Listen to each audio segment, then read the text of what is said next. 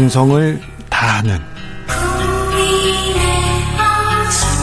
국민의 방송 KBS 주진우 라이브 그냥 그렇다고요. 주진우 라이브 함께하고 계십니다. 이슈 티키타카 두 분 조금 더 모셔가지고 얘기 나눠야 되겠습니다. 일단 라디오 정보센터 다녀오겠습니다. 정한나 씨. 이슈 티키타카 최진봉 교수, 서기호 변호사 잠깐 붙들어 잡고 몇 가지만 네. 또 물어보겠습니다. 최재형 전 감사원장, 최재형 후보 어, 친일파 논란에 이렇게 휩싸였는데 이 점은 어떻게 보시는지요, 최진봉 교수님? 일단 저는 이렇게 생각해요. 이게 뭐 언론에서 보도를 했잖아요. 보도한 내용을 보면 이제 조부 그리고 증조부 두 분에 관한 내용이에요. 그러니까 조부 같은 경우에 처음에 논란이 된 건 이런 거예요. 그 최재형 후보의 아버님 되시는 분 네. 최영섭 전 대령께서 자서전을 쓰셨는데 자서전 내용에 보면 이제 본인의 아버님 되시는 그 조부가 되시죠. 최재형 후보에 대해서는 그분이 대통령 표창을 받았다. 독립유공의 공이 있어서 독립의 공이 있어서 표창을 받았다. 근데 실제 언론사에서 확인해 보니까 국가보훈처에 물어봤는데 표창 받은 내용이 없었어요. 네. 그리고 나중에 뭐가 하나 또 조사 과정에 나왔냐면 언론이 이제 취재 과정에 뭐가 나왔냐면 이게 1930년대에 본인이 그 돈을 좀 모아서 그 당시 20원이에요. 그 당시 20원을 국방헌금을 냈다. 그 당시에는 일제시대이기 때문에 국방헌금 낸 것 자체가 이제 이게 좀 일본을 도와준 게 아니냐 이런 논란이 있었고. 독립유공보다는 조금 다른 그렇죠. 다른 쪽으로 보기 네, 보는 그리고, 게 맞는 것 같은데요. 네, 그리고 증조부 같은 경우에 또 무슨 논란이 됐냐면 그 당시에 그 어, 조선총독부가 어, 발간했던 신문이 있으나 매일신보라고 네. 그 매일신보에 지국장을 하셨어요. 예. 이제 증조부 되시는 분이 이 두 가지 문제가 논란이 되면서 이제 친일 행적이 있는 거 아니냐. 물론 신문에서는 언론에서는 그렇게 얘기하지 않았고 본인이 주장했던 그러니까 표창을 받았다는 게 아니다. 그러면서 얘기하는데 이게 이제 어 안민석 의원이 이걸 받아서 이제 본인의 SNS 글을 올리면서 친일 행적에 대해서 문제를 제기했고 그랬더니 또 다른 문제는 이제 최 후보 측에서 그 문재인 대통령의 아버님이 개장으로 어, 네, 근무했던 북한 지역에서 그 당시 이제 남, 어, 올라가시기 전에 그걸 문제를 삼으면서 이게 또 친일 행적 아니냐 이런 비판을 해서 논란이 되고 있는 상황이죠. 서교 변호사님 어떻게 보셨어요? 한마디로 말하면 이제 최재형 후보 측에서 먼저 그 원인 제공을 했던 상황이었고요. 그 본인의 아버지 의그 자서전에서 그런 독립유공자가 아님에도 불구하고 독립유공자라고 이제 주장했던 부분 그리고 그 그런 부분이 이제 최재형 후보가 대선 출마를 선언할 무렵부터 언론 보도에 이제 그런 부분이 많이 미담으로 어 나오니까 미담 제적이라고 네. 계속 네. 썼죠. 그래서 언론에서. 뭐 언론에서 이제 그 부분을 검증하는 차원에서 어 보도가 나왔던 것인데 이제 최재형 후보가 지금 예, 문재인 대통령을 이제 예, 걸고 넘어 걸고 넘어지는 것은 음. 본인의 지지율을 끌어올리기 위한 작전 아니냐 저는 생각이 듭니다. 네. 아, 판사 사회에서는 최재형의 예, 대선 출마 어떻게 봅니까?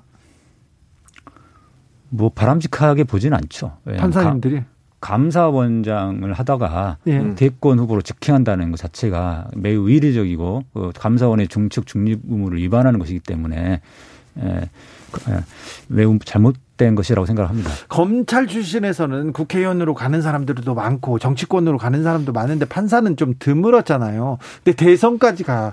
아, 이 사람들이 우리 조직을 조금 또, 어, 좀 나, 나아지게 할 거야. 이런 기대감도 있는 사람들도 있을 텐데요.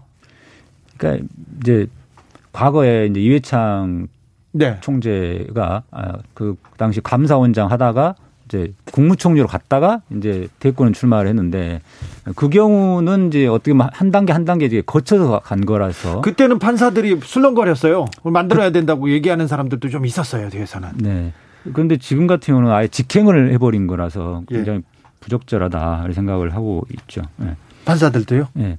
그다음에 친일 행각 부분 관련해서는 그 애시당 초 가장 중요하게 제기한 게 매일신보의 지국장이었던 거랑 그다음에 국방 헌금 예. 요 요게 친일 행각의 근거로 제시를 안민석 의원이 하셨던 건데 그 뭐 거기다가 면장 면장을 했다라는 것이 하나 추가되긴 했습니다. 네. 그런데 이제 이 최재형 후보 측은 아니 면장한 거 가지고 친일파라고 그러면은 그러면 문재인 대통령의 부모님도 그 아버님도 음. 농업 개장이었으니까 친일파라는 거냐 그 이런 식으로 이제 몰아간 음. 거죠. 그래서 네. 그 되게 중요한 그 두 가지는 빼먹고 맨 뒤에 면장이 했다는 거가 그거 가지고 이제 걸고 넘어진 건데 이것은 어, 가장 핵심 핵심적인 부분을 이제 가리기 위한 어떤 거라고 봅니다. 네, 저는 도저히 이건 이해가 안 되는 얘기예요. 그러니까 본인이 해명을 제대로 하면 되잖아요. 이런 네. 문제가 있었다고 하면 이 문제에 대해서 어떠 어떠 이런 선은 이렇고 후는 어떻다 이렇게 얘기하면 될 거를 왜 대통령을 끌어들이는 거예요, 대체? 그리고 네. 대통령이 아버님 되시는 분이 직접적으로 친일행가라는 건 아무런 또 없잖아요. 지금 문제를 제기한 두 가지 건은 충분히 논란이 될 수 있다고 저는 봐요. 그럼 일제시대에 그런 행동을 한 것에 대해서 문제를 제기할 수 있는데 그럼 문재인 대통령의 조, 아, 아버님 되시는 분이 직접적으로 그런 행동을 했다는 어떤 증거도 없고 개장한 거 하나 있어요. 그게 그럼 그러면 친일 행적입니 까? 그러면 친일 시대에 그 어, 모두 개장했던 모든 사람이 다 문제가 되느냐고요. 이 문제는 물타기예요. 저는 전형적인 물타기라고 생각을 하죠. 이런 식으로 본인의 문제에 대해 해명을 제대로 안 하면서 다른 걸 끌어와서 문제를 삼는 이런 행위 저는 아, 정말 잘못됐다고 봅니다. 물타기라고요? 제가 보기에는 그리고 정치적 감각으로 보면 그러니까 정무적으로 보면 네. 그 주변의 분들이 아마 그렇게 조언했을 것 같아요. 이 기회에 문재인 때리기, 때리기로 가자. 네. 아, 그래야지 윤석열처럼 어떤 반문재인 어떤 선봉에 선 것처럼 돼가지고 어떤 지지율과 인지도가 확 끌어올릴 수 있, 지 않냐 이런 네. 생각을 하는 것 같습니다. 정치적 판단을 했네요. 0663님께서 오늘 이슈 티키타카 이슈 티키타카가 아니라 이슈 짝짝꿍입니다. 어, 이 부분에 대해서는 좀 심각하게 받아들여야 될 것 같은데. 네. 티키타카를 하죠. 자, 두 분의 의견이 갈릴 만한 내용이 하나 있습니다. 언론중재법, 징벌적 손해배상법 어떻게 보시는지요? 먼저 서기호 변호사님. 네, 매우 잘된 입법이다. 네, 다섯 배인가 그렇게 예, 네. 됐던데요. 더 강화돼야 된다 생각이 되고요. 네. 네. 그렇습니다. 자, 취지에 저는 동의합니다. 그러니까 취지 동의. 그러니까 네. 그런 방향으로 가야 되는 건 저는 동의하고 다만 세부적으로 들어가서 몇 가지 좀 우리가 고쳐야 될 부분은 분명히 있어요. 이게 무슨 말이냐면 그 일단 이게 잘못 악용이 되면 그러니까 네. 현 정부 뭐, 뭐 어느 정부도 마찬가지입니다. 이걸 악용하려고 마음을 먹게 되면 일정 부분 영향력을 행사할 수 있는 그런 틈새가 있어요. 네. 그런 부분들을 좀 저는 조금 손을 봐야 된다고 생각을 합니다. 네. 그래서 이런 부분들은 예를 들어서 이런 게 있어요. 어 인터넷상에서 바로 차단하는 그런 이제 규정이 들어 있거든요. 거기에 문제가 발생했어요. 그러니까 어떤 사람이 내가 피해를 당했다고 어, 제소를 하면 그거에 대해서 바로 차단하게 돼 있는데 정치인들이나 대기업 같은 경우에 본인에게 불리한 기사가 올라왔을 때 그걸 악용을 해서 바로 차단할 수 있습니다. 그렇죠. 이제 그런 문제들은 논란의 대상이 될 수 있어요. 그래서 저는 전체 그림에서 어 다섯 배 예를 들면 피해액의 다섯 배를 보상하게 한다. 이건 저는 전적으로 동의합니다. 다만 이 법의 내부적으로 일단 그 언론이 할 수 있는 비판과 이런 기능들이 일정 부분 제한될 수 있는 위험성에 대해서는 손을 좀 볼 필요는 있다는 생각이 듭니다. 알겠습니다. 어, 언론계 전문가입니다. 언론 학 께서는 그 굉장히 그 권위 있는 분입니다. 래퍼 아닙니다. 최진봉 교수님은 아 취지는 공감한데 조금 더 조금 더 틈새는 메워야 된다. 예. 이게 좀 세부적인 내용은 예. 악용될 수 있다고 지적하십니다. 서기호 변호사님은 적극 찬성입니까? 네, 네 그렇습니다. 어, 다섯 배도 부족하다. 네. 네. 더 늘려야 된다고 생각이 드는데 처음이니까 다섯 배만 일단 넓혀 처음이니까? 네. 네, 알겠습니다. 처음이니까 여기까지 하겠습니다. 네. 이슈 티키타카 최진봉 서기호 두 분 감사합니다. 네, 감사합니다. 감사합니다. 정치 피로, 사건 사고로 인한 피로, 고달픈 일상에서 오는 피로. 오늘 시사하셨습니까? 경험해 보세요. 들은 날과 안 들은 날의 차이. 여러분의 피로를 날려줄 저녁 한 끼 시사. 추진우 라이브.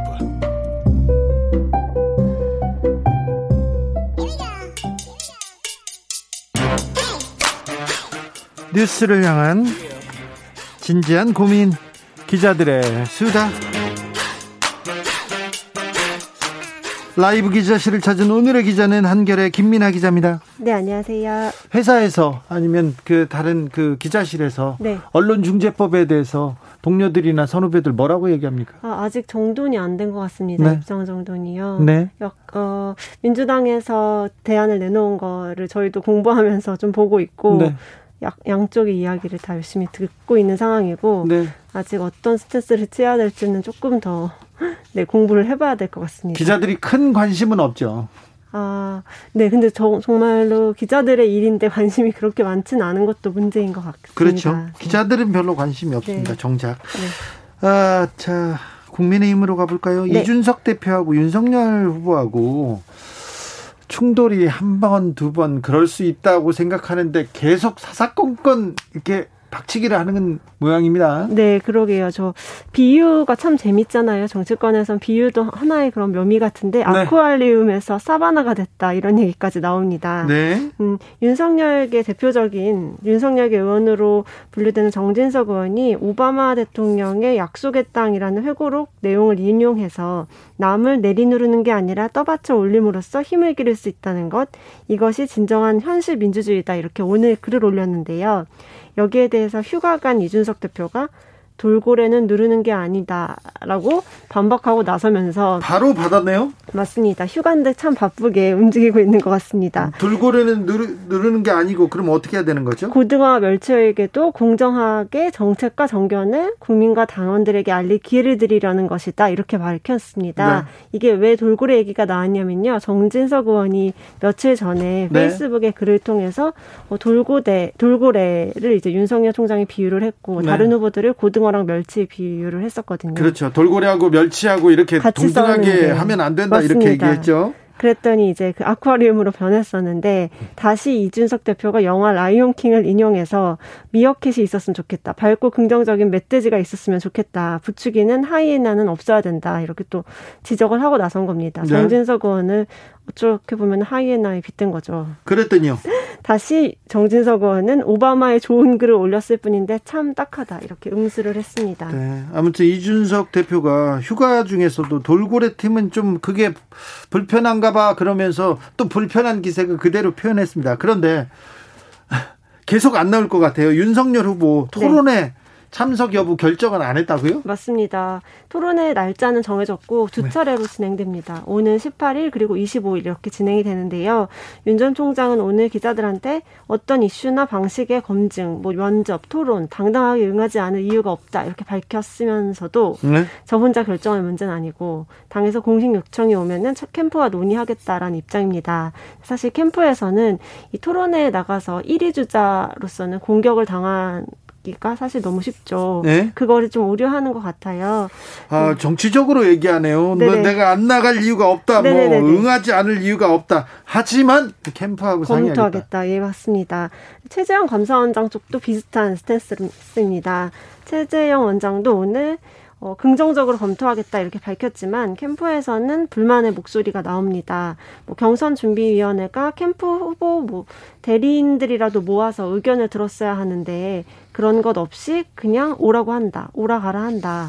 이것이 불만이라는 건데요. 그 사실 후보들한테 이런 일정을 공유할 때 지금까지는 정말 하루 전에 말했대요. 네. 그러니까 이제 후보 캠프에서는 이미 약속이 돼 있는데 취소하고 가기가 조금 애매하다라면서 안 갔었던 거죠. 근데 이제 이번에는 정말 일주일 전에 이렇게 제안을 했거든요. 네. 후보들이 뭐 일정 때문에 핑계를 대고 안 나올 수는 없을 것 같고 어떻게 빠져나간지 어, 아니면 어떻게 참석을 하게 될지 좀 봐야 될 것 같습니다. 근데 13명인가요? 네네. 14명인가요? 아, 지금 주요 후보로 하면 은 13명이 맞고요. 예. 또 아직 저희가 모르는 그 정말 당원이시면서 출마를 하시겠다고 하신 분들이 또 몇 명 있습니다. 그래요? 근데 그분들이 모여서 어떻게 토론하죠? 그러니까요. 13명이 짜르륵 앉아가지고 대화를 제대로 나눌 수나 있을지 그것도 좀 고민이 될 것 같은데요. 아무튼 최재형의 입, 윤석열의 입 어떤 얘기가 나오는지 궁금하긴 해요. 맞습니다.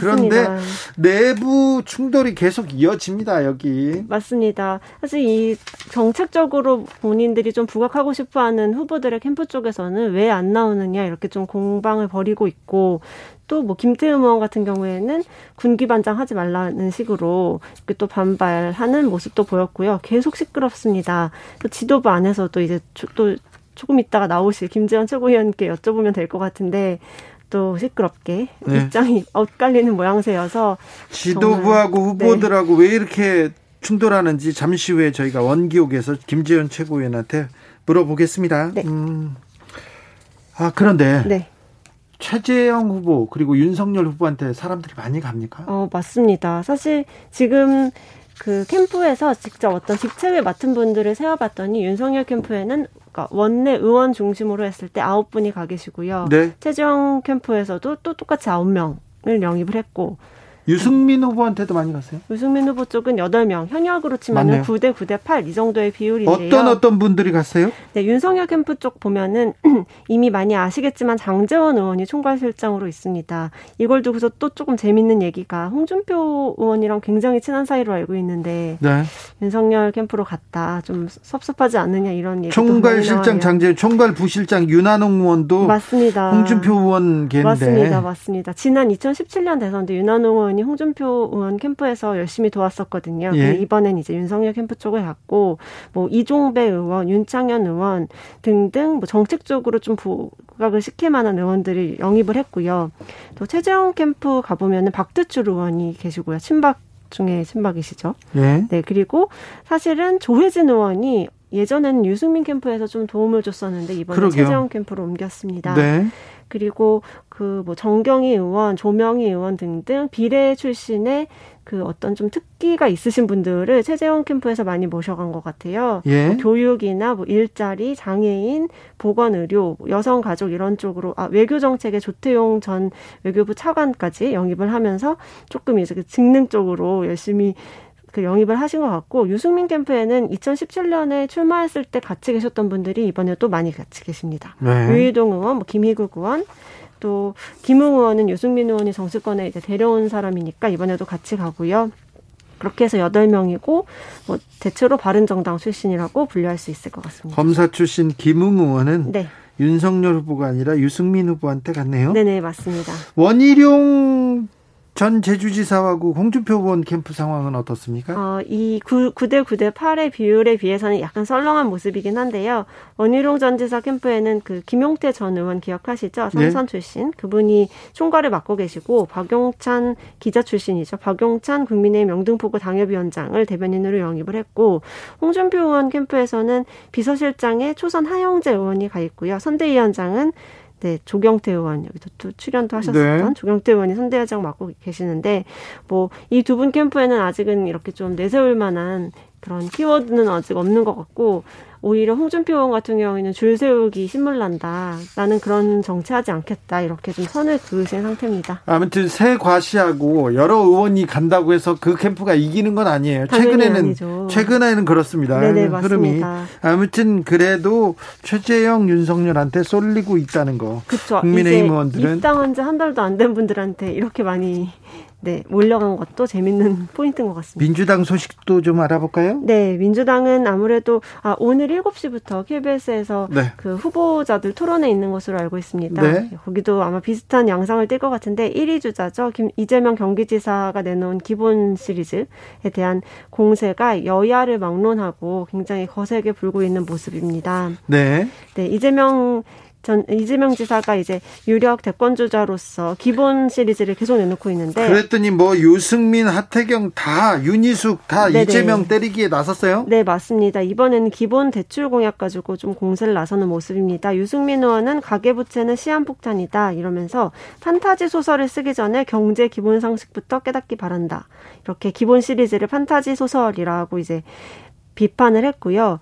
음, 원희룡 지사 같은 경우에도 뭐 폭군 폭군에게는 정부 말 잘 듣는 국민이 제일 필요하겠죠 라면서 이재명 지사를 폭군에 비유하는 너무 좀 강하죠. 네. 야당 그러니까 국민의힘에서는 국민의힘에서는 네. 이재명 후보로 될 거라고 생각하고 그쵸. 그렇게 움직입니까? 준비합니까? 또 지금 이렇게 발언하시는 분들을 보면은 아직 그 그그 1위 주자에는 못 미치는 지지율을 갖고 계신 분들이 그 1위 주자를 때려야지만 또 주목을 받을 수 있다. 이런 계산이 깔려 있는 것 같은데요. 이재명 지사를 때리면서 본인도 같이 이제 이재명에 견줄 만한 후보라는 그 꼬리표를 달 수 있다고 생각하시는 것 같아요. 네, 아무튼 1위 이재명 지사에 대한 총공세가 야권의 총공세가 이어지고 있습니다. 네. 아, 기자들의 수다 발로 뛰는 기자 한결의 김민아 기자였습니다. 네, 감사합니다. 교통정보센터 다녀오겠습니다. 이현 씨.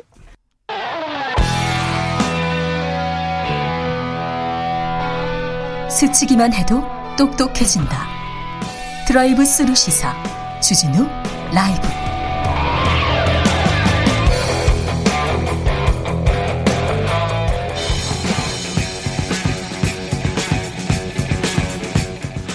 전직 청와대 정무수석 둘이 뭉쳤다. 여당 야당 수석 크로스. 김재원의 원, 강기정의 기, 원기옥 에너지를 모아 모아 원기옥.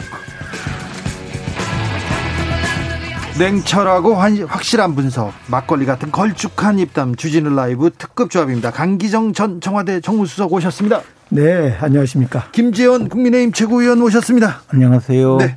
김재원 최고, 최고위원, 휴가는요? 뭐 그냥 이렇게 왔다 갔다 하는 걸로 그냥 대신하고 있습니다. 휴가 생각 못 하고 있습니다. 작년 여름에는 어떠셨어요? 작년 여름에는 백수니까 네. 계속 휴가였죠. 그러셨어요? 네. 강기정 수석께서는 뭐 코로나 때문에 휴가 특별히 있겠습니까? 네. 예. 오늘 어, 조국 전 장관의 부인 정경심 교수 항소심 결과가 나왔습니다. 1심과 같은 징역 4년 선고였는데 재판부 판단 어떻게 보셨는지요? 김 검사 출신 김재원 수석님. 제가 보니까 일단 국민들이 가장 그 관심을 많이 갖고 있었고 또 어, 분노했던 그런 저 자녀 입시 관련 표창장 위조 사건 어, 그 부분에 대해서는 뭐 1심과 똑같은 판결이었고요. 사모펀드 관련 부분에서 일부는 무죄가 선고되기도 하고 네. 또 어, 증거 조작 부분에 대해서는 오히려 무죄가 유죄로 선고되기도 해서 전체적으로 어, 형량은 4년 그대로 하고 벌금이 이제 좀 깎였습니다. 네. 그래서 어 제가 보기에는 그 상당히 좀 그 이제 조국 그 전 법무장관을 지지하는 많은 지지자들은 좀 판결에 변화가 있지 않을까 이런 생각을 했지만 이게 그 표창장 위조라든가 이런 부분은 워낙 그 증거 관계가 명백해서 아마 그대로 선고가 된 것 같고요. 이제는 좀 조국 전 장관께서도 제발 좀 국민들에게 좀 사죄하는 모습으로 좀 있는 게 좋지 않을까. 너무 아직도 그 자신이 에, 모든 것이 옳은 양 이렇게 음. 계속 어, 나와서 이야기하는 것이 국민들에게 이제 전부 짜증을 그, 어, 그 보여주고 있다. 국민들에게 짜증나게 하는 그런 모습으로 너무 다가오니 김우성 님께도 있는 것이 어, 좋겠습니다. 김우성님께서 조국 얘기 그만해라 지겹다 판결이 말해주지 않았냐 이런 얘기도 합니다. 강기적 수석님. 이 사건은 윤석열에 의해서 시작되고 윤석열을 위한 윤석열에 의한 그리고 결과론적으로 윤석열의 대선 출마를 위한 수사였던 것이 이건 정확한 시작입니다. 문제는 이제 이거 권력형 수사 그 비리다. 네. 또 사모펀드에 관련돼 있다. 그래서 어마어마한 수사처럼 시작했는데 그 점은 거의 무죄가 났어요. 방금 증거 조작 문제는 문제 증거 조작 문제는 별, 별 권력형 비리는 아니라는 네. 판단은 나왔잖아요. 예, 네, 그랬고 저는 결론적으로 좀 가혹했다 이 판결. 뭐 판결을 내린 형량에 대해서 여기서 가타부터 할수 없지만 가혹하다 이런 생각이 들고요. 결과적으로 윤석열 우리 당시 총장 지금 그 후보 예, 기가 사는 판결로 결론이 났다는 점에서 참 안타까운데요. 저도 뭐 결론적으로 조국 후보는 늘 반성해야 되는 지점은 있다는 건 저도 동의합니다. 김재원 네. 최고위원님 가혹하다 이 얘기에 대해서는 그 진중권 교수가요 그 말을 했어요. 문재인 대통령께서 뭐 어? 기회는 공평하고 과정은 정의롭고 어? 네. 결과는 공정할 음, 것이다. 공정할 것이다. 그런데 기회는 아빠 찬스, 과정은 표창장이죠. 결과는 의대 입학으로 결론 났다.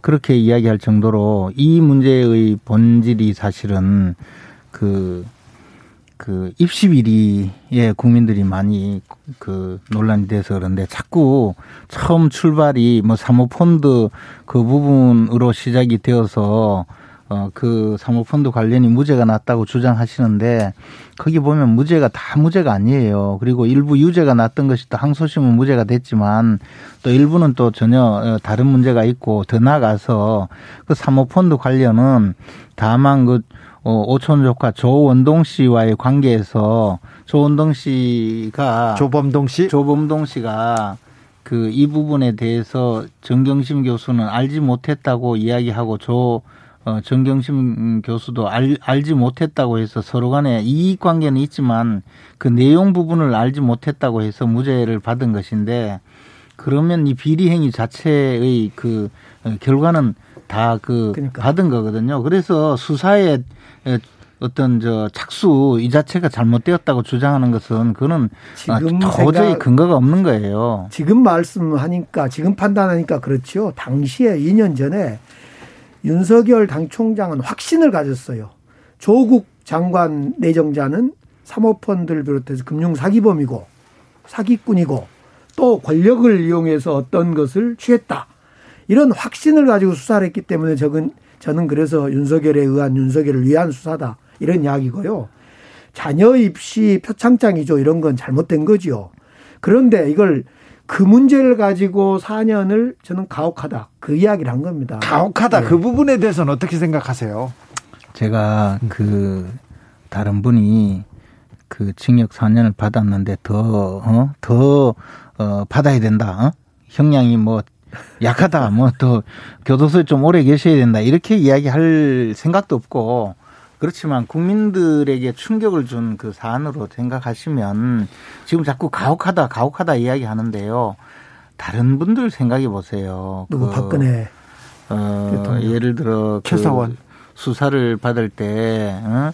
뭐 목숨을 끊은 분들도 있었고 전 정권에서 수많은 사람들이 그 지금 이런 사안과는 훨씬 무관하게 직무상 자신들은 그것이 불법 행위인지 그 불법의 의식도 없이 어 전부 구속되고 어 그 지금도 교도소에 있는 분들도 많이 있거든요. 그런데 자꾸 자기 개인의 이익을 위해서 자기 어 딸을 그 의과대학에 입학시키기 위해서 다른 사람들의 기회를 뺏어간 이런 범죄 행위를 그렇게 두둔하고 싶으세요 아직도 그리고 이 그 표창장 위조를 누가 했습니까? 그런데도 자꾸 그 조국 교수를 감싸기 위해서 엉뚱한 이론을 끌고 오고 이제는 안 되니까 뭐, 이, 가혹하다 이런 이야기까지 하시는데 그러시면 안 돼요. 6747님께서 동아일보 사, 사주 자녀 입시 의혹은 불기소, 검찰의 기소와 판사의 양형 기준 궁금합니다. 얘기였고요. 9526님께서 진보 지지자입니다. 하지만 자녀 입학 비리는 팩트입니다. 그리고 조국 수사는 너무 심하다고 생각합니다. 정경심 교수 재판은 여기까지 하겠습니다. 지금 두 분한테 물어볼 어, 물어볼 숙제들이 너무 많아요. 짧게 짧게 다 물어보겠습니다. 여러분도 궁금한 점이 있으면 김재원, 강기정, 강기정, 김재원 두 분한테 물어보세요. 뭐든지 뚝 누르면 답이 나오는 두 분입니다. 윤석열, 이준석 두 분 휴가 갔다 오셔가지고 휴가 가셔가지고 좀 국민의힘이 좀 조용했습니까? 그런데 아직도 불꽃이 왜 튑니까? 김재원 최고위원. 일단 우리 당은 이제 그 대통령 후보 경선이 아직 시작하지 않았거든요. 네. 근데 이제 9월 달부터 시작을 하게 되어 있는데 경선 시작도 하지 않았고 경선 후보들 등록도 하지 않았는데 벌써 경선 준비위원회가 네. 그 경선을 할 때 어떤 절차를 거쳐서 경선을 할지 준비하라고 구성해 줬더니 네. 경선 이 시작되면 선거관리위원회가 구성되고 그 선거관리위원회에서 어, 합동 토론회를 하게 되어 있는데 자신들이 후보 등록 이전에 먼저 두 번씩이나 합동 토론회를 하자고 하고 또 뭐 후보들 불러서 쪽방촌에서 어 저 봉사활동 하라 그러고 막 자꾸 그런 행사를 벌이면서 사실상 후보 측과 계속 대립하는 이것은 어 자신들 권한도 아니고 불공정한 행위다. 이런 그 당내의 끊임없는 지적이 있고 그 지적 중에 제가 또 나서 있습니다. 네. 그러다 보니까 이제 불공정한 그 경선을 끌고 가려는 어, 분들과 또 이를 지적하는 사이에서 조금 논란이 되고 있습니다. 국민의힘이 그 경선 준비가 정권을 가지고 이제 경선 준비를 하더라고요. 그런데 네. 우리 당 민주당으로 보면 이것이 기획단에 속하거든요. 네. 근데 우리 당으로 보면 기획단은 사실은 권한이 없어요. 좋은 아이디어 내서 이걸 선거관리위원회에 올리면 선거관리위원회에서 의결해서 집행을 하는 그런 점에서 저는 잘은 모르겠습니다만 경선 준비가 정권을 가지고 어떤 결정을 하는 건 참 이상한 결정이다. 정권, 그 점은 정권 준 적도 없어요. 지금 혼자 아니 뭐 좋다고 하더라고 이준석 대표의 말. 그러니까 그게 이해가 안 가는 거예요. 저는 그 지금 대표가 대표만 지금 어, 시켜, 시킨 거예요. 그렇게 보면 저는 김재원 의원님 말에 사실은 동의가 돼요. 예. 이상한 결정 내지는 진행을 하고 있어요. 근데 이 본질적인 문제는 사실은 윤석열 총장이 후보가 중도층을 잡으러 돌아다니다가 못 잡고 지지율이 하락하니까 급히 입당을 했어요. 입당을 하자마자 이준석 대표는 경선 버스를 출발시키려고 한단 말이에요. 타라 타라 그런데 우리 윤석열 후보는 지금 버스표도 준비가 안 돼 있고 준비가 안 돼요. 못 하겠어요. 그러니까 안 탈라고 버틴데 자꾸 이준석 대표는 그 타라 경선 버스를 출발시키겠다.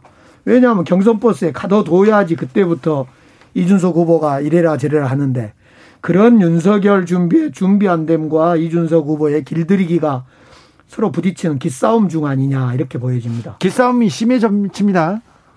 근데 이제 기싸움이라고 물론 할 수도 있어요. 근데 근본적으로 어, 경선 준비위원회라는 것은 사실은 당헌 당규에 나와 있는 조직이 아니고 어, 당의 당헌 당규에 이제 선거관리위원회 규정이 있고 그다음에 특히 대통령 후보자 선출 규정이 있는데 거기 보면 선거관리위원회를 구성하고 선거관리위원회에서 경선 세부 그 규칙을 정하고 그 다음에 뭐 경선 절차에서 합동 토론회라든가 여러 가지를 하게 되어 있는데 그 선거관리위원회가 저 발족하기 전에 어, 경선 준비를 위한 안을 내라는 거였죠. 우리 같으면 기획단입니다, 그것이. 어, 그러니까. 근데 이제 그것을 준비해서 준비위원회라는 것이, 어, 이준석 대표도 그러잖아요. 경선 기획을 하는데 그 정권을 줬다는 거예요. 기획은 정권을 줬어요. 기획에서 그것을 기획하는 그 정권이고 그걸 어 받아들일지 아닐지는 선거관리위원회가 구성되어서 거기서 결정하는 것이고 또 어, 대통령 후보 선출에 관한 모든 규정은 어, 최고회의에서 의결하게 되어 있거든요. 네. 그런데 근데 김기현 대표 말에 따라도 김재원 의원님은 최고회의 의결할 때 뭐 하고 있었냐 이렇게 표현을 하시던데 다 했다는 거 아닙니까? 그런 얘기들. 김기현 대표는 어떤 거냐면 네. 경선 기획을 하는 것 그러니까 지금 양쪽이 혼돈돼서 그런데 네. 우리 원희룡 어저 지사가 원희룡 후보가 왜 이준석 대표가 자꾸 그 경준위에 관여해서 무슨 어 후보들하고 어, 당 대표가 준수통과 함께하는 뮤직 비디오를 찍는다든지 네. 청년과 콜라보 토론 뭐 무슨 1박 2일처럼 그 리얼리티 프로그램 제작 농촌 뭐 합동 뭐 저 봉사활동 이런 것을 이제 경선 프로그램에 넣는다는 거예요. 네. 그러니까 이제 원희룡 최고 원희룡 어, 지사는 이게 다 이준석 대표가 안을 내서 하는 건데 네. 이준석 대표가 왜 경선 준비위원회에 관여를 하느냐 그렇게 이야기를 하니까 이거 경선 준비위원회는 어떤 안을 내든 그것은 정권인데 왜 그걸 문제 삼느냐 이 이야기였고 저는 그게 아니고 경선 준비위원회는 이런 준비하는 건 난 좋다. 그걸 뭐 청년들하고 콜라보가 뭐 뭔지는 몰라도 그렇게 하든 말든 좋은데 그 계획을 내는 거는 좋은데 거기서 왜 경선 시작도 하지 않았는데 토론회를 하자고 계속 끌고 가느냐 네. 이것은 권한 받기다 이렇게 이야기한 거예요. 전혀 다른 이야기를 같은 걸로 지금 네, 그러면요. 그러면 윤석열 후보는 그 토론회 안 나옵니까? 토론회는 열립니까? 그 토론회는 저는 당헌 단계에 위반되는 어, 저 잘못된 토론회라고 생각하고 있고요. 그런데 그러면 당원 당규에 위반되는 토론회를 이준석 대표는 열려고 합니까? 지금 열겠다고 하는 거 아닙니까? 네. 그러니까 당원 당규를 잘 모르고 지금 계속 저 주장하는 것이고 네.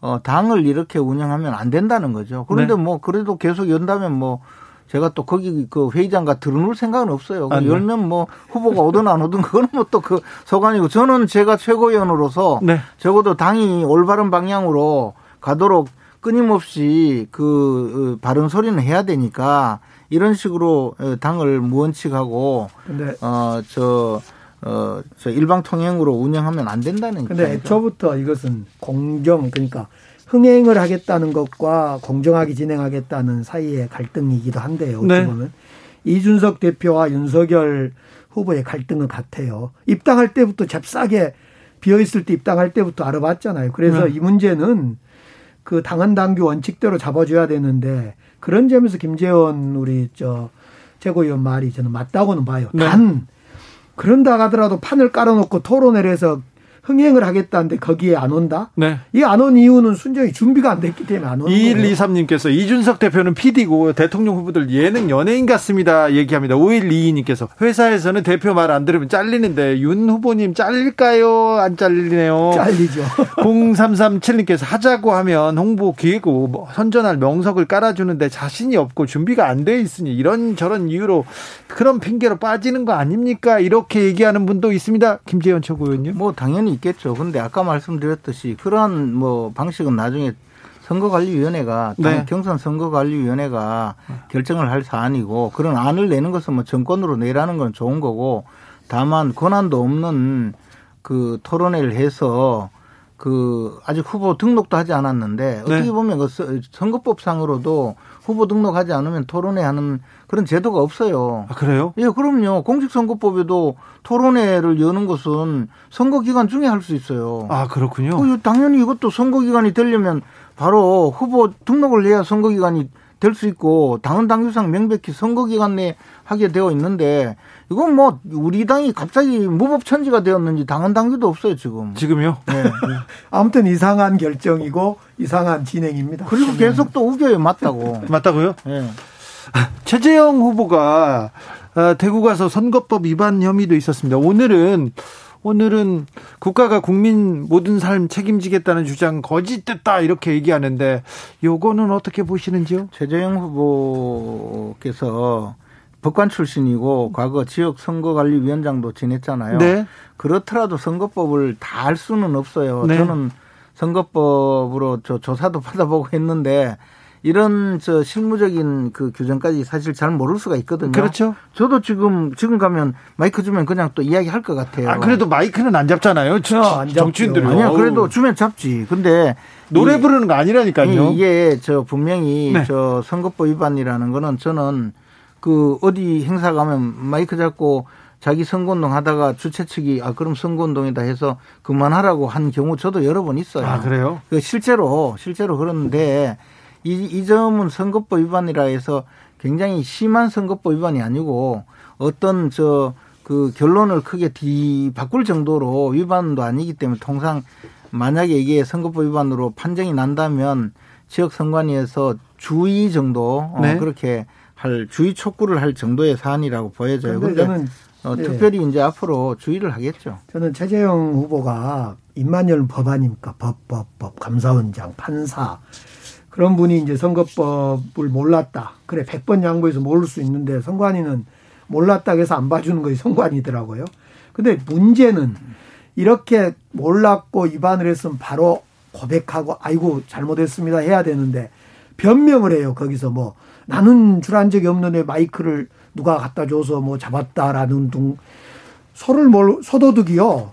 소도둑이 뭐라 하냐면 자기 손에 소 그 꼬리가 잡혀 있더라. 가서 본 집에 가서 보니까. 꼬리가 아니고 새끼, 근데 새끼줄을 잡고 갔는데 나중에 보니까 소도둑이라 해서 그렇죠 그렇죠. 자, 잡혀 갔는데 보니까 소가 새 끼줄 끝에 소가 그냥 따라오고 있더라는 거지. 네. 그런 변명을 하고 있어서 우리 윤석열 아야 저 최재형 후보가 조금 정직하지 못하더라 이런 생각을 해봤습니다. 최재형 후보 오늘 국민의힘 공보 모임 가서 질문 각종 정책 관련 질문 받았는데 또 준비를 못 하셨나 봐요. 예. 언제쯤 준비될까요? 준비 못 했나요? 준비하신 걸로 아는데. 준비가 잘 안 됐나 봅니다. 아, 뭐 지난번 최저임금이 범죄다 이것도 준비 안 됐고.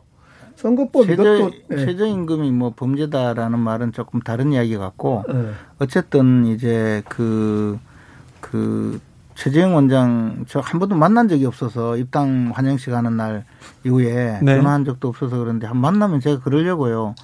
어, 준비가 안 됐다 이야기하지 말고 아, 그건 너무 상세한 이야기라서 나중에 따로 만나서 이야기하겠다 하고 어, 따로 네, 만나서 얘기하다. 따로 만나서 이야기하거나 다른 저 그 다른 자리에서 어. 다른 자리를 좀 더 만들어서 제대로 한번 토론하겠다. 이 자리에서 너무 상세한 이야기까지는 할 수가 없다. 그렇게 좀 넘어갔으면 좋겠어요. 너무 순진해서 왜 저러는지 모르겠어. 최재형 후보가 탈원전 수사 때문에 자 본인이 출마를 하게 됐다. 이렇게 출마의 변을 이야기한 때부터 최재형 후보는 준비가 안 된 사람. 그래서 결국 이 후보로 결국 되지도 않고 힘들 거예요. 헤매다 말 거예요.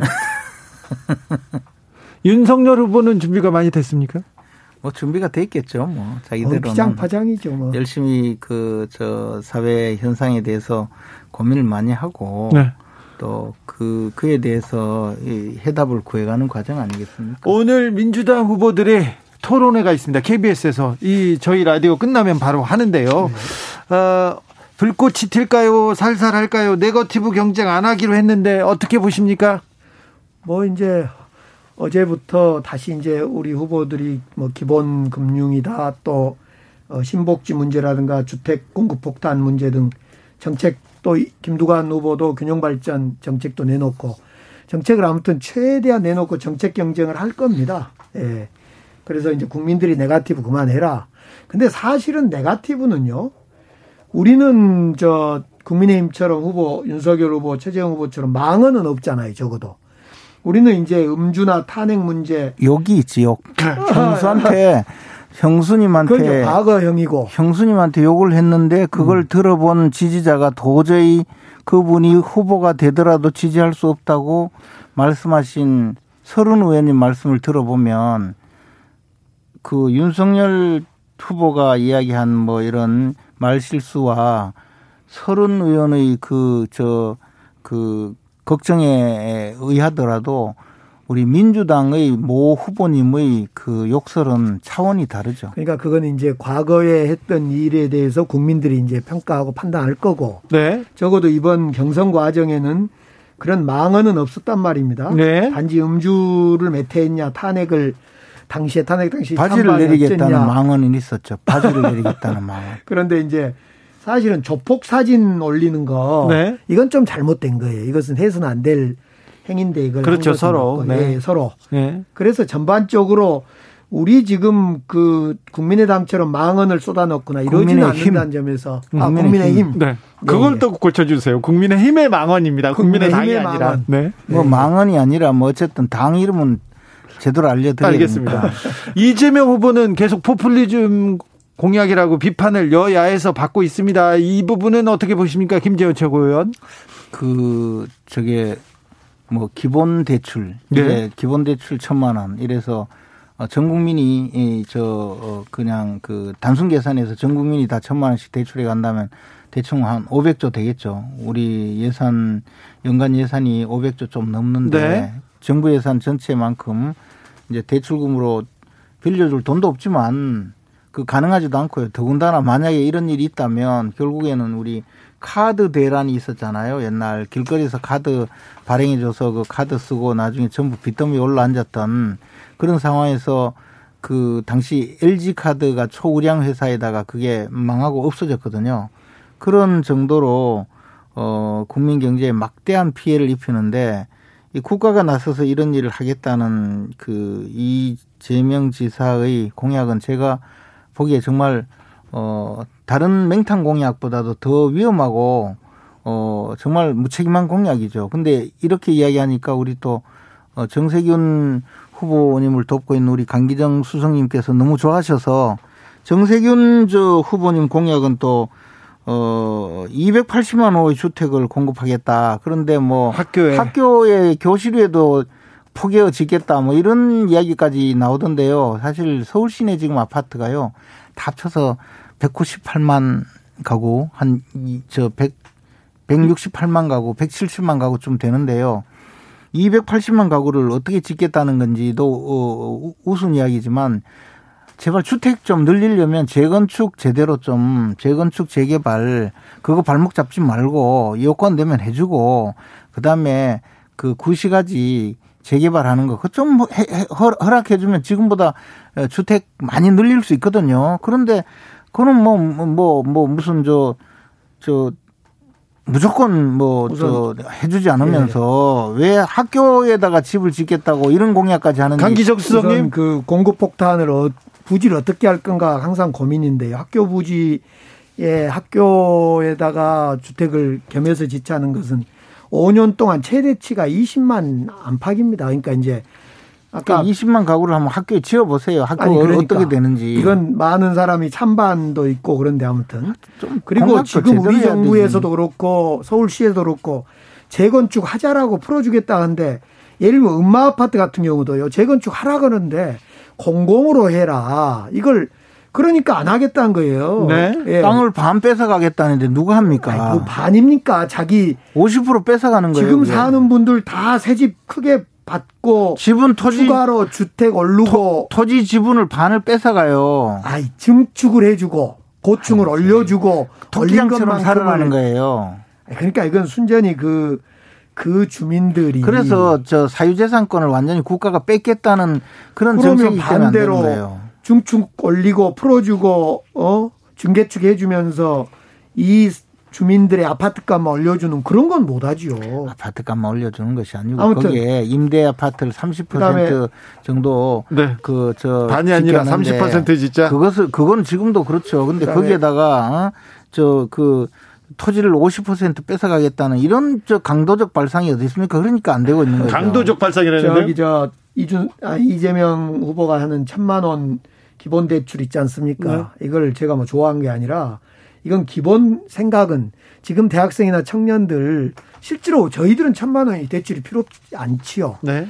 그 천만 원도 백만 원 그 대출 받아서 이자 붙여서 막 600만 원, 천만 원 내고 자살하고 쫓겨나고 몸 팔고 이런 분들에 대한 몸이랑은 뭐 장기도 팔고 그런 영화도 있습니까?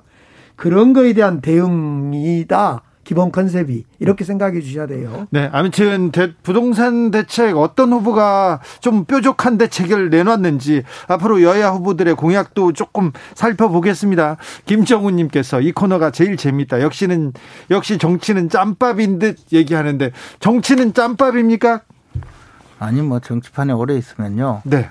저 국민들이 그렇게 썩 박수 치지 않아요. 지금 보면 우리 당 대표도 국회의원 안 한 분이 되어 있고, 있고 지금 여야 대통령 후보 중에 지지율 네. 1위는 다 국회의원 안 한 분들이에요. 그러니까요. 그래서 제가 보니까 국회의원 초선 재선 한 3선쯤 하면 국민들이 정과 한 3번쯤으로 보지 뭐, 어, 저 경력이 많다 또는 뭐 경륜이 있다 이렇게 잘 안 보기 때문에 이제는 저 정치인들은 좀 신인으로 다 바뀌어가는 추세라고 봅니다. 정치인들이 신인으로 바뀌어간다. 이거 어떤 후보들이 좋아할 얘기인데요. 강기정 수석님 어떻게 보십니까? 정치는 역시 경험에 기초한 공부 같아요. 그래서 나이에 많고 적음은 아닌 것 같고 분명히 네. 그 시대 정신을 진짜 이끌어가고 따라가 주는가가 핵심인 것 같아요. 네. 그러니까 이제 이 여의도 정치, 여의도 정치한데 여의도 정치도 국민들이 대부분이 싫어하고 그러나 여의도 정치가 그 시대의 시대 정신을 쭉 따라가고 끌고 가면 아마 박수치고 좋아할 겁니다. 민주당에도 정치 경력 1천한 분이 그 지지율 1위, 부동의 1위, 그 다음에 어, 민주당에서 정치를 조금 덜 한 순서대로 이렇게 2위, 3위, 4위거든요. 네. 그런 거 보면 이제 전부 다 그 국민들이 정치인으로서 오래 일한 분에 대해서 신뢰가 점점점 떨어지는 것 같아요. 근데 저는 뭐 씁쓸하긴 하지만 뭐 이준석 대표 현실이죠. 요즘 그 갈등을 보면서 초기에 이준석 대표가 되면서 박수 치고 막 그랬는데 신선하다 그런데 요즘에 국민의힘에서는 이준석 대표를 패싱하거나 그냥 좀 무너뜨릴 이준석 대표가 장, 장악이 안 돼요 말하자면. 이준석 대표가 어. 장악이 안 되는 것이 아니고 음. 특정한 사안에 대해서 음. 어, 자신의 그 생각을 과도하게 관철하려는 어, 부분은 있지만 거의 대부분은 어, 엄청나게 리더십을 잘 발휘하고 있고 음. 또 우리 저 아, 아까까지 그 당원 당규 얘기하시더니 아니 그러니까 특정한 사안에 대해서는 네. 어, 그런 부분이 있는데 대부분의 사안은 리더십을 잘 발휘하고 있고 훌륭하게 당을 이끌고 있습니다. 그래서 우리 당의 최고 지도자임에는 틀림이 없습니다. 네. 훈훈하게 마무리할까요? 원기호, 김재원, 강기정, 강기정, 김재원 두 청와대 정무수석과 함께했습니다. 감사합니다. 고맙습니다. 오늘도 수고하고 지친 자들이여 여기로 오라. 이곳은 주기자의 시사 맛집 주토피아 주진우 라이브.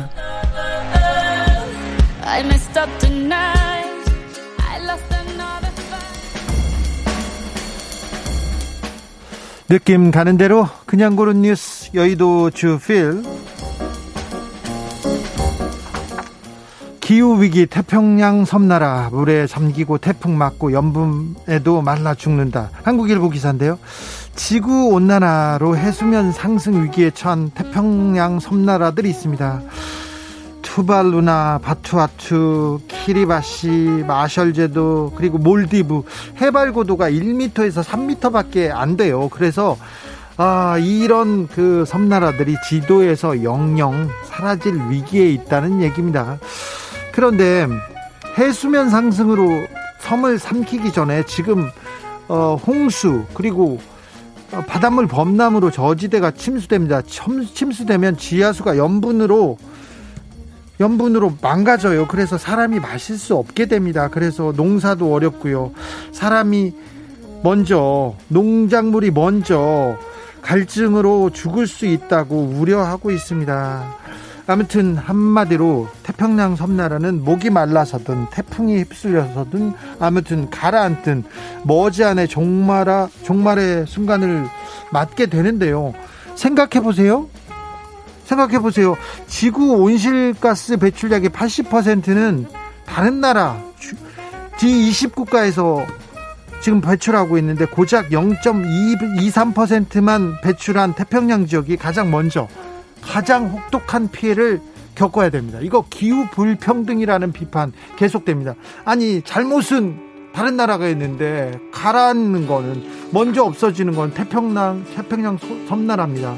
몰디브, 바누아투, 키리바시, 마셜제도 이분들한테는 생존의 문제입니다. 누가 잘못했는데 왜 먼저 이렇게 피해를 봐야 되는 건지 안타깝습니다. KT 턴스타의 Other Side of the World 들으면서 저는 여기서 인사드리겠습니다. 오늘 돌발 퀴즈 정답은 1번 14명이었습니다. 대법원장 포함해서 대법관 수는 14명입니다. 음, 저는 내일 오후 5시 5분에 돌아오겠습니다. 지금까지 주진우였습니다.